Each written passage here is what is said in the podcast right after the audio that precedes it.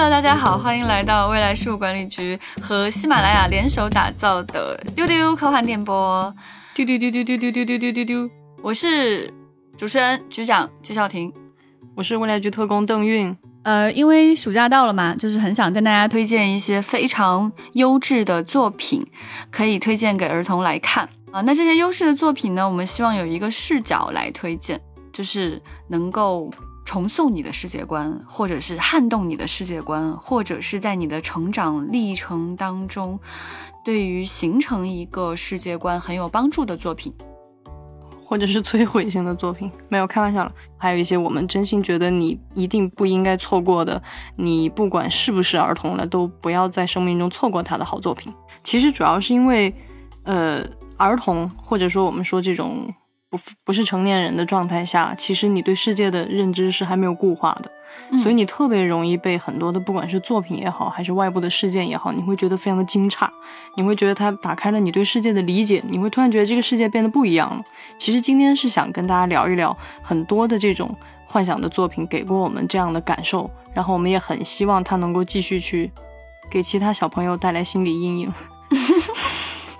对，其实心理阴影也是成长历程当中非常快乐的一个部分，往往是这个部分让你记忆最深刻，它它能够在你的成长历程当中给到你某种养分。嗯，那今天我们会邀请到几位特工来跟我们一起来分享，在他的成长历程当中对他产生过深刻影响的作品。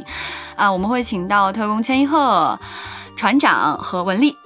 接下来我们邀请千一鹤。大家好，我是特工千一鹤，丢丢丢丢丢丢丢丢丢丢。我来推荐一下我想推荐的幻想类的作品。呃，其实这个作品不是在我成长的过程中出现的，我第一次看它的其中一部动画片已经是一个大人了。然后去年的时候，我在给身边的呃朋友家的小朋友讲故事的时候，是他给我的绘本。嗯，对我的影响非常大。然后这一套绘本其实是日本的作家宫西达也他的霸王龙系列。嗯，我刚才说到的动画片叫《你看起来好像很好吃》，是他原著的名字。这个超好的，对，特别特别好看的一部动画片。然后，对，推荐给大家。呃，然后它其实，嗯，你看起来好像很好吃。它其实讲的，简单说讲的就是一个霸王龙和一个食草的小恐龙，他们之间的故事。嗯，然后这个霸王龙呢，有一天它捡到了一颗蛋。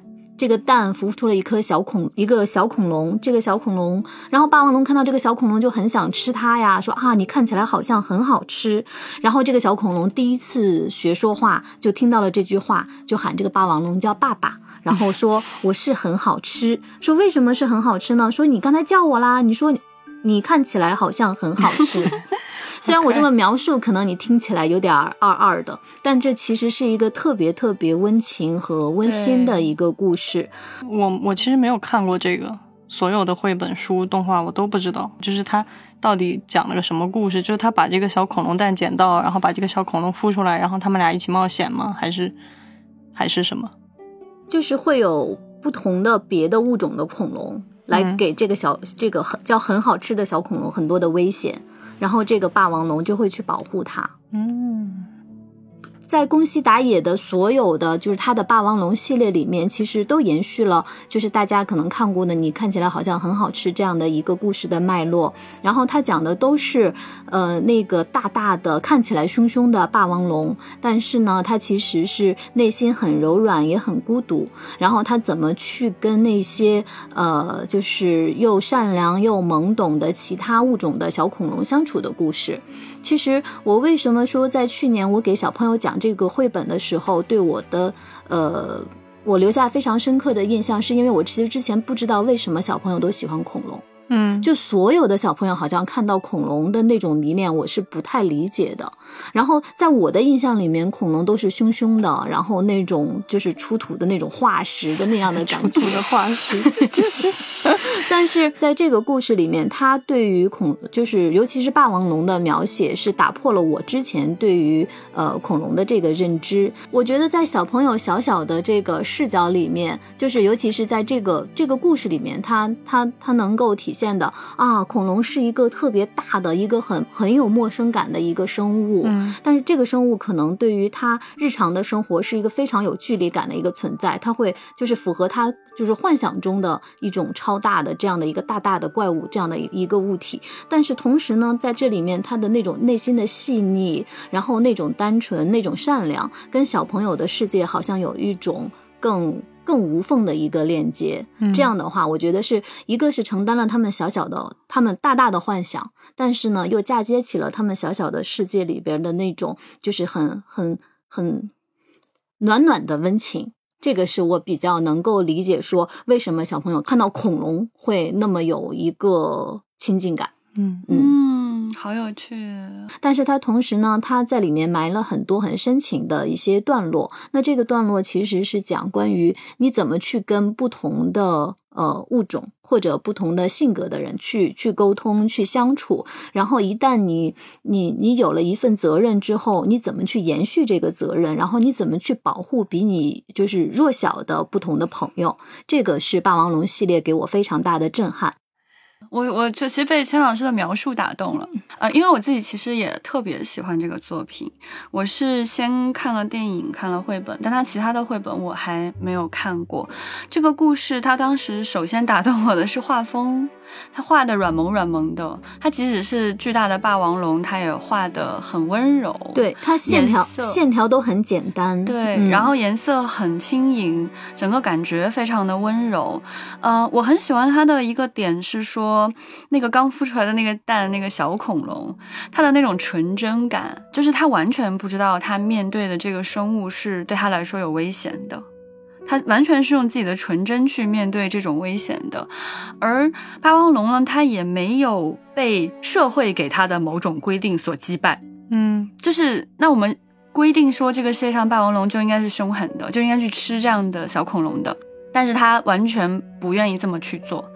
他可以被这种小小的温柔所打动，可以成为很好的朋友，甚至是家人。他去反抗了某种思维定势，呃，能够去遵循自己内心最想要的那个温暖。呃，其实真的会让你看到泪流满面。对，嗯，刚才延续局长说的那个话题，就是打破一些既定的思维和规则。其实，在这套绘本里面，它很多的故事都在讲这样的一套，就是他坚持的理念。嗯，比如说有一个故事，应该叫我爱你，是一个讲就是食草龙妈妈捡了一个霸王龙的蛋。然后呢，他就一直把这小霸王龙和他自己的儿子一起养大。这个小霸王龙从来都没有觉得自己跟他的妈妈和他的哥哥有什么区别。嗯，在他的这个，我可以讲说，就是宫西达也的这个霸王龙宇宙里面，就是所有这些食草龙，他们吃的食物都是小果子，小红果子，就是特别特别萌，就嗯，小红果子。然后这个小霸王龙长大之后，他就每天他的工作就是帮他的妈妈和哥哥去摘红果子。啊，然后呢？等他长大，那他也吃红果子，他也吃红果子。他不觉得，他只觉得说我跟妈妈和哥哥长得不一样，但是他从来没有想过，好可爱。对，但是后来他长大之后，他会被身边的龙和其他的说说，其实你是一个霸王龙。然后后来他就真的找到了自己的族群，然后就离开了他的妈妈。但是他离开妈妈之后呢？然后有一天妈妈自己去觅食，然后在那个小树林里面发现了，就是之前那个小霸王龙经常去觅食的那个地方有一堆红果子，其实是那个小龙留给妈妈的。哦，好温馨。然后妈妈妈妈就看着那堆红果子说：“说你虽然不在了，我我知道你是爱我的，我也会永远永远爱你。” 啊，怎么办？我要哭了。我当时，我当时给小朋友讲到这个绘本的时候，真的在最后一句我泪流满面，泣不成声。小朋友说，那个小朋友的原话是：“你为什么不讲了？”然后我真的讲不下去哦。所以现在我想给这个听我们音频的朋友说，我们现场的邓韵已经哭了。他也哭了，对，所以所以真的不是要煽情，就是大家一定要去，呃，真的推荐大家看一下这个绘本，就是小朋友，其实这样不是说只能看简单的就是连环画，我们其实如果像大家一样这样保持很 pure 的一个童心的话，能够接触到就是所有这些美好作品给我们的感动，我们应该都一直是一个快乐的小朋友。啊，我真的，啊。缓缓，对，缓缓真的太太感动了，我被说哭了。因为啊，我对我马上就去买这个绘本的其他的内容。就是我我我我为什么很喜欢这个作品，并且很喜欢钱老师的这个描述？我觉得这件事情它对小朋友重要，不是因为它很可爱，嗯，呃，也不是因为说这里面讲了恐龙与恐龙之间的纯真与爱。我觉得这里面要告诉小朋友的。或者说埋在他潜意识里的某种东西，是你不要被外界的某种规定所束缚。对对，就是他接受或者不接受这个想法都没有关系。但是在你的成长历程当中，会有很多人告诉你啊，其实你是霸王龙，你知道吗？你不要吃小果子的，你知道吗？等你长大了以后，他就会说，其实你是霸王龙，你知道吗？你要去吃这个小可爱的，你明白吗？因为它很美味。嗯，所以。嗯，如果你小的时候就能够明白说，你知道自己想要什么，爱什么，不爱什么，你爱自己领养自己的那个妈妈，你爱这个小可爱的话，你就不要去听别人说什么。对，对我们都是成年人，别听我们说什么，找到你想要的那个东西，那个才是最重要的。我其实想去回应千老师说的这个内容，就是。我很想给大家安利《神秘博士》这个剧，嗯，它其实不是完全是儿童看的，但它是一个合家欢的一个科幻剧集。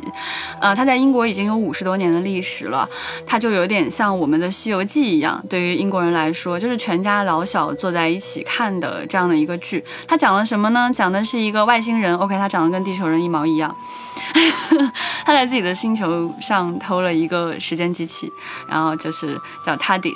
这样一个飞船，它看起来呢就很像英国的那种蓝色的警亭啊。为什么它做了这些设定呢？因为这样拍起来比较便宜。OK，也比较有英式的幽默在里面。那他在做什么事呢？实际上它是一个相对的单元剧这样的一个剧情。它虽然有完整的贯彻五十年的这样的一条长线，那它仍然是有每一集的单独的剧情的。那它每一集都要去一个新的地方冒险。他要去一个新的星球，认识新的朋友，去抵抗某种入侵，或者完成某个使命。我最喜欢他的点就是他这种去看新世界的这种精神。所以博士他最打动我的那种。谁是博士？OK，就是这个主角，就是这个外星人。我们叫他 Doctor，就是神秘博士。为什么说他神秘博士？因为他的名字叫 Doctor Who。他其实是个幽默，就是谁呀？你谁呀？就是谁谁博士，所以就是没有名字，他的名字就是 Who，就是 Doctor，然后所以就是他的名字叫 Doctor Who，所以他的名字其实是 Doctor，然后每个人都会问他 Doctor Who Who Who，谁呀谁呀你谁？对。那为什么没有翻译成谁博士之类？你应该说，我觉得翻译成谁博士可能更好一些吧。或者为什么没有翻译成胡博士？有有，我们粉丝会这么叫，会叫他胡博士。对，anyway，就是呃，这个翻译比较古早了，不要太在意它。就是说，这个剧本身它最打动人的地方就是去新世界冒险。它里面有一些剧情就会去讲，嗯，你有没有资格成为博士的朋友？就是他当他伸出手来面对你说，pick a star，anyone。哇，你还有这样的冲动说我去旅行吗？我去任何一颗星球。他说你可以选任何一颗星球的时候，你不会觉得激动？你还想回家今天把该做的一件无聊的事情做完吗？那你就是一个无聊的成年人了。只要你还愿意拉上他的手，走进他的飞船去任何一个星球，我觉得你就是可以成为永远的儿童，你就是很幸福的。那其实像这样的冒险类的剧情的东西，其实是非常非常多的。在我的成长历程当中，《Star Trek》就是《星际迷航》也产生了类似的作用。就它每一集其实有那种单元剧集的感觉，就它会有去不一样的星球认识不一样的生命的这样的一种感受。啊，我小的时候呢。看的是动画片，嗯，因为九十年代的时候，当时出了《星际迷航》的动画片，但我后来听 Trekkies 说这个剧情他们在正史当中不是那么的承认，可是我仍然很喜欢那个动画片。什么是 Trekkie 和正史？就是《星际迷航》的粉丝，就 Star Trek 嘛，就 Trekkies，Trekkies，就是就像神秘博士的粉丝，就是 Who Whovian Whovians，嗯。Anyway，就是你，你可以在这个动画片当中也能够看到很多很美妙的星球。我很惊讶，为什么想给小朋友推荐这个东西？大家觉得，哎，科幻的很多东西是不是成年人看或者更深奥？其实他小的时候去看，影响也还蛮深的。那个时候我的我的记忆是非常模糊的，我太小了，其实我都不能准确的说出里面的很多人的名字，不能准确的说出这其实是个什么样的剧。你多大？我只有几岁，对，那我我大家好，我是八四年出生的，这个剧是 九十年代引进中国的，所以当时我的年纪应该是个位数，嗯，所以应该是非常非常小的。按道理说，我应该我应该是记不住里面的任何事情的。但是当我成年之后，我重新去看中国动画片的时候，我发现我清晰的记得它第一集的内容。太可怕了！为什么？他第一集讲的是什么呢？就是当这个企业号 Enterprise 它驶入到星云当中去之后呢，它遇到了一团不明星云，他们就在里面遇到了一些危险，他们就想知道这团星云是怎么回事。最后他们发现，这团星云就是一个巨大的生物。他们就是航行在这个生物的体内。嗯，当时的我肯定是说不清楚这些内容的，我应该是没搞明白过的。但是小小的我会觉得非常惊讶，那种惊讶感一直保存在了今天，应该是让我走上科幻不归路的其中一个原因吧。我想说的是，你小的时候看过什么样的东西，它会在你心里埋下种子的，哪怕你其实没有意识到。我后来很久之后才意识到，这些东西它给我的感受是，我想要去冒险，我想要去看新世界，我想要去认识不同的东西，并且我认为在这个宇宙当中，如果它存在大量的外星生命的话，那么大家是平等的，他们跟我一样，只是另外一种生命。这就意味着说，让我在日常生活当中遇到跟我不一样的人，我可以不去跟他争论，嗯，我可以尊重他跟我不一样。那这个是很小的时候，一点一点、一点一点留存到现在的一些想法。那个时候的我一定不明白这件事情，对，所以我其实啊，扯了这么远呢，我想 echo 一下，再回到千老师的刚才说到安利的这个话题，就是当你意识到自己跟别人不一样的时候，你会做出什么样的选择？这是一个小朋友很值得思考的话题。嗯，其实所有人都值得思考。但很可惜，很多成年人不愿意思考了。那我们鼓励小朋友 去思考这个话题，而且我们鼓励小朋友不光去思考，而且要坚持的去做自己。嗯，对，嗯，没错。谢谢钱老师的分享，太可爱了。好的，希望大家能够喜欢我的案例。嗯，先到这里，丢丢丢，拜拜，丢丢，拜拜。好，下一个朋友，丢丢丢丢，欢迎另一位嘉宾郭文丽。大家好，哎，我们都叫她郭姐啊。其实你不要看文丽表面上那么的，好像很很软萌、很可爱的样子，其实她杀伤力可大了。所以我有点害怕。哪有？我觉得你看，你看，谁啊？那个邓院的肢体语言已经开始倾斜了，想想想躲开一个倾角，对，有点害怕。我们其实蛮有兴趣的，因为。呃，文丽其实看过东西非常非常多，然后她的语言模式也非常的可爱，所以我非常期待她今天有推荐什么东西。嗯，我我想推荐的书是我小时候很喜欢的童话《长袜子皮皮》啊，我之前之前有给同事们讲过。然后啊，先秀一段我的绝技，就是我小时候看《长袜子皮皮》的时候呢，就非常喜欢皮皮的名字，所以我就一直背下来了，然后到现在都会默背。啊，开始，皮皮、露达、维多利亚、鲁尔加迪亚、克鲁斯、蒙达、埃弗拉伊姆、长袜子。天呐，郭姐太可爱了，文丽这就绝了。就 是啊，就是非常喜欢他的名字，就是呃，长袜子皮皮呢是一个瑞典的童话，皮皮就是这么一个呃比较神奇的女孩。她跟自己的父母住在一起，因为他妈妈在他很小时候去世，然后他爸爸其实应该是有呃什么海难事件，然后也去世了，但是他一直坚信说，我妈妈在天上，呃是天使，然后通过一个小眼睛看着我，然后我爸爸呢现在去了一个非洲的小岛当酋长，然后他自己是住在一个非常大的房子里面，他的宠物是一个呃小猴子和一匹马。但是他并不觉得说他们是猴，他的那个猴子叫尼克松先生，是会跟皮皮讲话的。然后呢，那个马就是皮皮一直养在呃什么前廊，然后如果他觉得那个。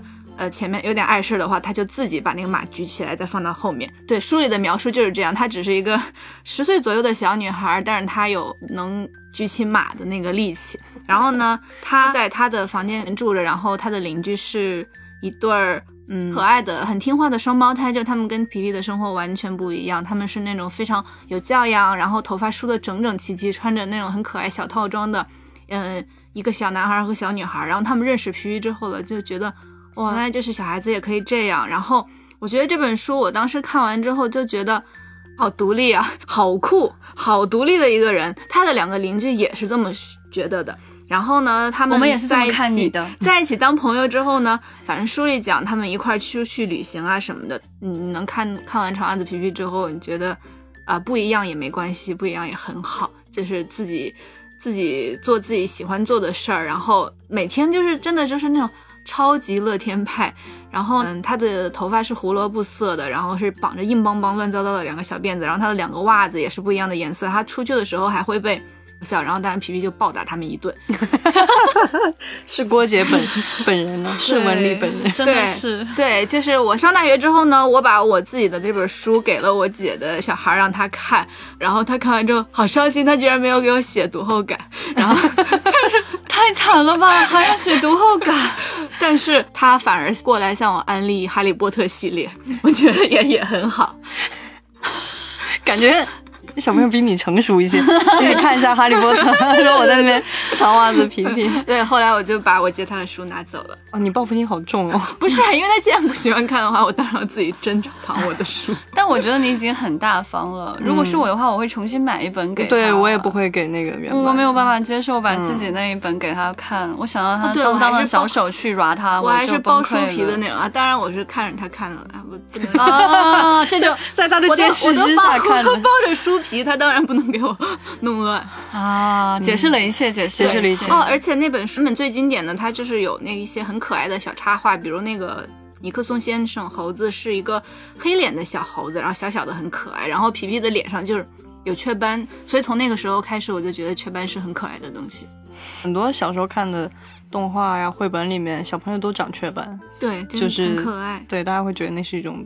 很可爱，然后带点小野性的那种感觉。我觉得就是这个书对你的影响是什么样的？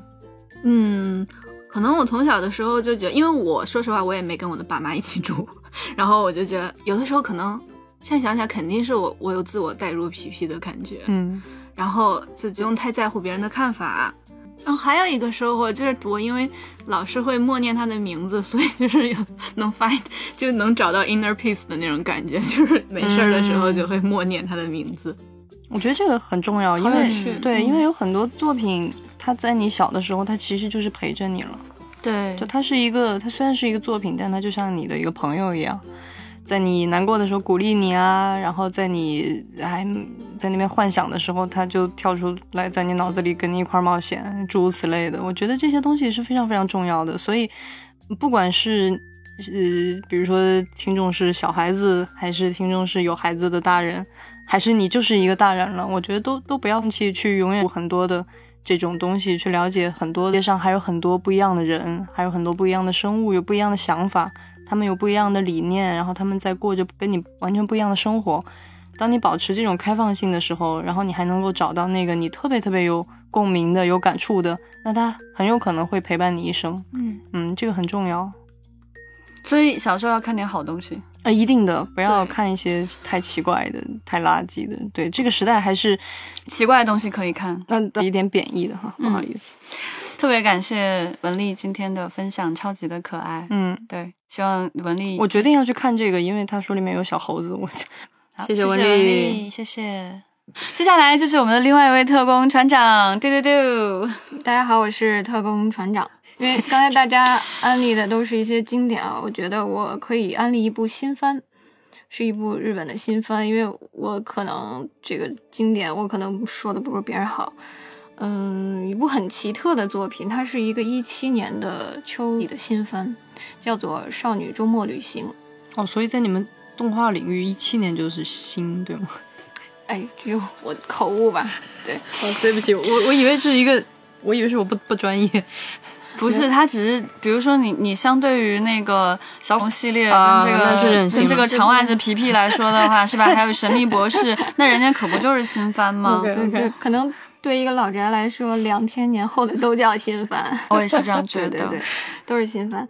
然后它真的是，哎呀，一股清流。当时我看完，它是一个很老套的一个启示录的作品，去人类毁灭了，然后两个小朋友，真的是两个小朋友，两个小姑娘，她就在这个人类的废墟上旅行，但是她非常纯粹，就是。因为以往的这种呃末世作品就会有怪物啊，有战争啊，然后有很多的人性思辨，就很深刻。但是它非常的纯粹的，就是一个句号，人类完蛋了。然后这两个小朋友在这个人类的城市上面去往上层的走，因为它这个基础设定是这个人类城市像巴别塔一样，然后他们就从底下开始一层一层的往上走，也也往上走，希望也许上面那一层就有人来帮他们。对，但是一直就没有。我这这这个不不怕剧透啊，他们直到最后也没有发现任何一个活人，就是完全没有希望的一个故事。就因为他是两个小小，也就六七岁，所以他给人类文明的一切披上了一个特别荒诞的色彩。因为他们会一边走一边讨论这个是战争，什么是文明，什么是娱乐，然后这个包括意识形态和种族差异。其实他们在讨论特别深刻的话题，但是他们两个完全没有意识。嗯，对，因为他们只是两个孩子，就就用一些很天真的语言来讨论一些其实很深刻的问题。很有意思。很棒。对，然后而且他们对人人类的文明几乎一无所知，因为他们出生在这个末日的时代。嗯，对他们对人类文明一无所知，就更加增加了这种荒诞的感受。所以他们整个的这个对话是既残忍又很天真。能举个例子对？有两集我特别喜欢，就是有一集是讨论这个什么是战争呢？什么是战争？不明白。然后结果有有有有一回他们这个粮食不够了，两两个人抢一块巧克力。那么战争就是两个小朋友抢一一块粮食，然后、嗯然后有一个人就很贪吃，我一定要吃到这个巧克力，那我就要打你。嗯，我我不惜伤害你，我也要把这个巧克力抢过来，我就是要吃它。看似是小朋友特别天真的这个举动，但其实这就是战争的本质。嗯嗯然后还有一集是这个音乐是什么？就那时候没有音乐嘛，然后这个有一天下雨了，然后他们找了一块地方去避雨，然后这个这个雨啊，然后就有水滴滴答答的滴下来，然后刚好就滴到了他们的头盔上面，他们戴着那种小钢盔，嗯然后很有节奏的啪嗒啪嗒啪嗒，然后他们觉得哎这东西好好听啊，然后就找来很多破罐子啊，破铜烂铁，就是放到所有会滴水的地方，然后就形成了这种不雨的一个一个节奏的交响曲。哇鸡皮疙瘩起来了。哎，这个好棒啊！对所以这个剧叫什么？我刚刚有点 lost。少女周末旅行，少女周末旅行，你刚刚就没说吧？人家说说了了，说了说了你是到这个部分才想 听到这个剧的名字，不是不是，他到这里才想知道你剧的名字是 什么。那不是说明我安利的，对，说明安利的很成功。对，哦，真的，我鸡皮疙瘩都起来了，我真的好感动哦。就是那个那个，个滴水的节奏，对他们来说就是世界上最好听的音乐了。嗯，对，很棒对，很深刻。嗯，对还有很多这样的类似的有趣的对话，比如说老师是什么？就是这个设定，一个小朋友是看书比较多，然后另一个稍微的不会思考很深的问题。嗯，对对然后呢，嗯、他就问老师是什么呀？然后另一个说老师就是给你传道授业解惑的人呢。那哦，那你就是我的老师，因为平时总是一个人告诉另一个人，就是向另一个人去解释，就，去教他一些道理，对，然后包括他们在这个旅程中探讨了。什么是洗澡？什么是飞机？什么是烹饪？对，好什么是。对，对，什么是书籍？什么是神？对，包括这样的话题，什么是死亡？什么是家庭？然后到最后，他们走到这个巴别塔的最上层，没有人，嗯，完全没有人。所以其实观众在看这个剧的时候特别揪心，因为就是你的希望一层一层的被打破，你总希望上一层是有呃人类残存的人类出现，然后帮助他们，其实没有。那么在最后的一层，他们两个人就在。其实这个番剧可能因为太残忍了，这个动画并没有拍到这儿。但是在他的呃漫画里面，他们两个就覆盖着大雪睡着了，就人类最后的两个，就两个小姑娘，好震撼，真的是启示录的感觉。是启示录，其实真的好深刻啊。是的，他是他把人类比喻成了这两个小孩子，孩子，对。可能因为哎太丧了，所以大家都丧起来了。其实这个，哎，他原作者也是一个很丧的人。没有，我不是觉得丧，我其实是沉浸在那个感觉里面了。对他，他让你一下子思考特别多的问题，然后你再反复的回味，对，反复回味，对对。我觉得好作品是这样的，就是留有余味，而且尤其是给孩子看的很多作品是这种强烈的留有余味的作品。嗯，它的表层看上去很简单，对对，但其实你能够无限的去挖它。是的，是的，是的，嗯。太棒了，想看。对，真的是清流一样的作品，所以我其实也推荐小朋友去看，因为他他会教给你怎样很好的跟失望去相处。嗯，很多事情就是没有结果、没有希望的。对，但是你要好好的跟他相处。嗯。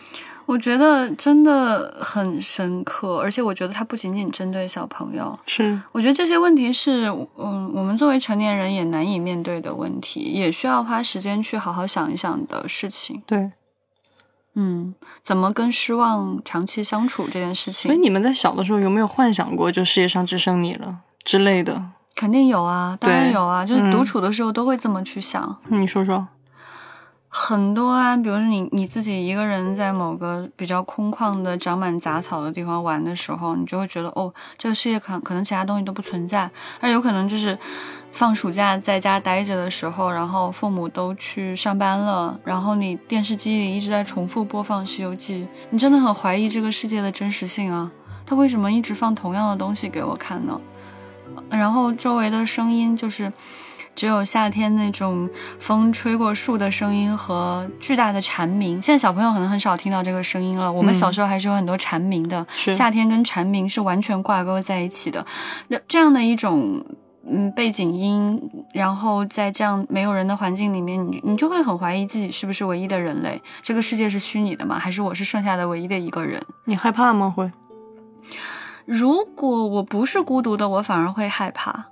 如果你发现，如果自己可能是唯一的一个人类的时候，你那种感觉不是害怕，是你作为孩童仿佛触及了某种真相，嗯，那种兴奋感，嗯嗯。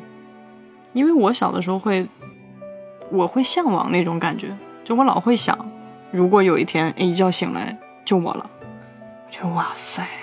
那船长呢？你会有过那种想法吗？就会啊，就呃小时候。其实《哆啦 A 梦》里面有很多这种表达全世界就剩你一个人的这样的小故事，包括你你进了一个镜子的世界里面，这里面什么都没有，就只有你一个人，然后特别快乐，大街上跑，躺大字，然后 包括还有那种按钮，就是你突然特别讨厌爸爸妈妈，所有人都在管你，那我按一个按钮，让所有的人都消失吧。对，然后就小时候是不会害怕只剩下一个人的那。简直就是哎，天堂！对啊，对。呃，刚才还有船长，就还想特别想安利一句，就是船长有提到的这个机器猫，嗯嗯，它真的是我童年最重要的著作。就是机器猫这个作品太了不起了，因为是一个奇怪的小孩，就是我我独去看一些奇奇怪怪的东西。你现在也是一个奇怪的大人，没关系，自信一点。是 是这样的。对，就是你想象嘛，你你小的时候，你周围那些奇怪的朋友，就是他自己会自己窝在那儿看一些奇怪的东西，然后他看的东西跟你看的东西不一样，你可能不愿意跟他说话。我就是那个不一样的那个奇怪的孩子，那当时就会觉得机器猫是一个特别好的朋友，所以之前就有过一个讨论，说你想要机器猫的什么东西的时候，我说我什么都不想要，我想要的是机器猫本猫，因为我觉得它的那些道具都只是故事的组成部分。是机器猫是一个重要的朋友，嗯，它是我生命当中给我不离不弃的朋友概念的那样的一个角色。他就算没有兜，他也是最棒最棒的机器猫。他不需要那个兜，而且他根本就用不好啊，他根本就不行啊，对吧？但是他不在意这个男主野比是一个 loser，他完全不在意这个野比有多奇怪。你这个野比一下那个代沟就出来了。哦，对不起，他应该叫我们大熊吗？就后来叫他大熊。对啊，人家现在都叫他哆啦 A 梦，好吗？就是哆啦 A 梦，对，是哆啦 A 梦那一只，没错，蓝色的胖子。对，因为我年纪比较大，所以我叫他机器猫。那我推荐给大家看的原因是，就是不是因为它是一个好科幻。它其实是一个不负责任的科幻，它可以随随便便搞一个事情，就是没有任何原因。但是它的这个人形机器人的这样的一个角色，是我可以说科幻史上非常成功的机器人角色之一。对，而且它给了我童年很多力量。是的，它让我知道，说我无论有什么样的困难，我的朋友不会离开我。我我我们不是所有小朋友当中最酷的那个人，我可能什么都不行，但是他还会认为我是朋友，会愿意陪伴我，我我想要这样的朋友。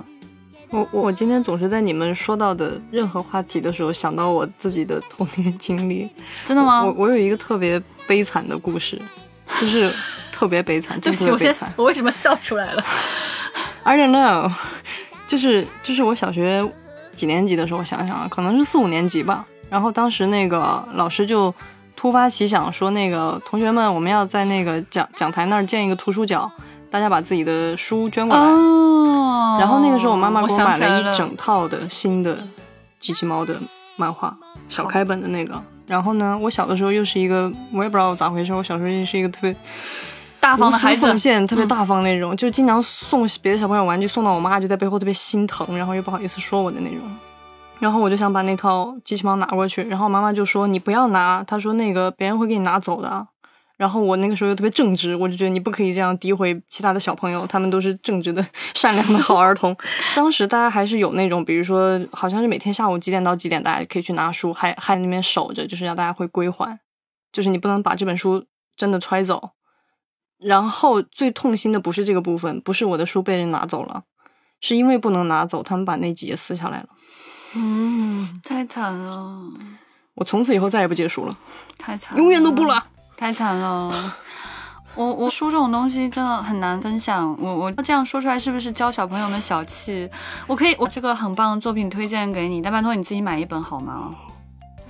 没办法接受。我觉得我后来跟大家也讲过一个悲惨的故事，跟你这个悲惨程度是差不多的，就是机器猫在我心目中多么重要的一个神圣的地位。我忘了，好像是我上高中以后，还是某一个人生节点，在我父母觉得我已经是个大人了的时候，他们把我用牙缝里省出来的零花钱一本一本一本买回来的机器猫，整个送给了我的弟弟。你现在可以去找弟弟要回来吗？我告诉你，他根本不喜欢那个书，他很快就把它全部弄丢了。今天的安利环节突然 进入到了如此沉重的 气氛里面。我觉得父母不要去决定我什么时候长大了可以不需要这个东西，是这很重要。就是我们开头也在讲这个事儿嘛。你觉得不重要的事情，但是对别人来说，可能真的是整个世界那么那么重。太可怕了。对，所以我们每个人也要尊重别人。就是我觉得不是说教小孩子不要去分享书，而是要告诉所有人你要尊重别人，你要尊重别人的喜好。你要尊重别人的付出，你要尊重别人的所有东西，这样别人才会尊重你嘛。对，特别好，汤老师讲的有道理，特别棒。但我还是很生气。嗯，好吧，那我我想回到刚刚那个话题啊，就是说，因为刚刚船长有讲到这个巴别塔的这个意象哈，我觉得非常的有意思。就是为什么想要去跟大家推荐科幻，也是这样一个原因。因为我们说好的科幻，它往往是可以重塑你的世界观，或者摧毁你的世界观。那在孩童时期，我们总是很对这些新的东西是很 open 的，我们非常非常开放的，想要去接受新东西。船长刚刚在就这个话题，是不是还有想要去分享的内容？没有了，其实就是说，因为它非常简单，就就这么简单，非常干净。但是我也最喜欢这种干净。嗯，非常希望无论是大朋友还是小朋友都能看我的这个案例，然后去看这样的一部新番。嗯，然后他一定会带给你一种很清爽、很清爽，但是同时又很颠覆你的想法的感受。嗯，我已经被安利了，我也是，嗯，很想看这个。好，谢谢船长，谢谢船长。丢丢丢丢丢。那接下来非常想请邓老师来推荐他的最爱，来摧毁大家吧，来。我觉得我脑子里在想这件事情，就是现在更年轻的观众有多少人还记得或者说知道或者看过这个系列，就是《黑客帝国》。因为这个系列对于我的那个喜好，呃，各方面的影响都非常非常的深远。就首先说世界观，因为它是你在很小的时候，其实每一个人在你看这些作品之前吧，比如说类似的，不管是《楚门的世界》还是《黑客帝国》，就是告诉你这个世界可能是假的。